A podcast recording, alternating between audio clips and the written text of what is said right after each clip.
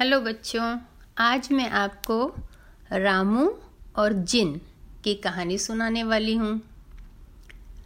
रामू आपके ही उम्र का होगा। बिल्डिंग के कंपाउंड के पिछले हिस्से में वो अपने बॉल से खेल रहा था। अचानक उसकी बॉल उछली और कंपाउंड के बाहर चली गई। रामू दौड़ के बाहर गया बॉल को लेने।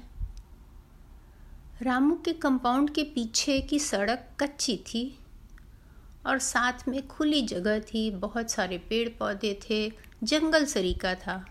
चिड़िया बोल रही थी, शाम का समय था। सभी चिड़िया घर आ गई थी, आपस में बातें कर रही थी। तुम कहाँ जाके आई, तुमने क्या देखा, तुम क्या लाई? और सब अपने बच्चों को नई नई किस्से कहानियाँ सुना रही थी। कि आज क्या क्या हुआ। आपस में बातें कर रही थी। खूब सारे शोरगुल की आवाज़ थी।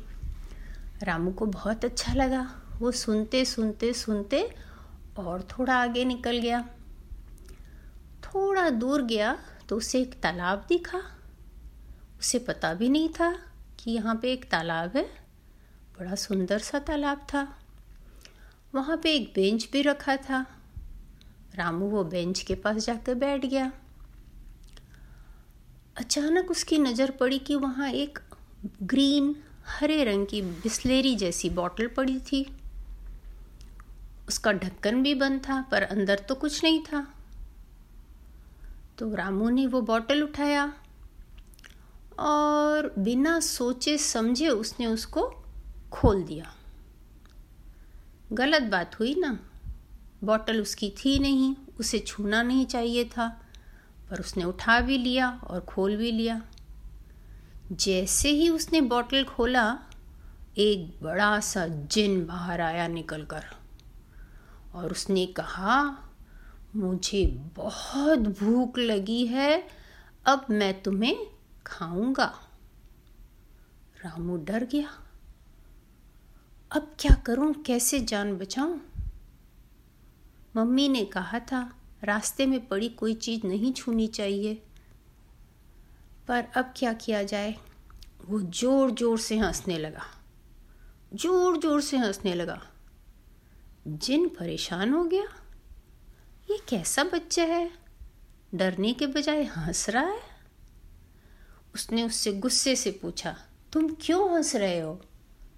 रामू ने कहा, मैं इसलिए हंस रहा हूँ कि तुम इस छोटे से बॉटल में नहीं आ सकते हो।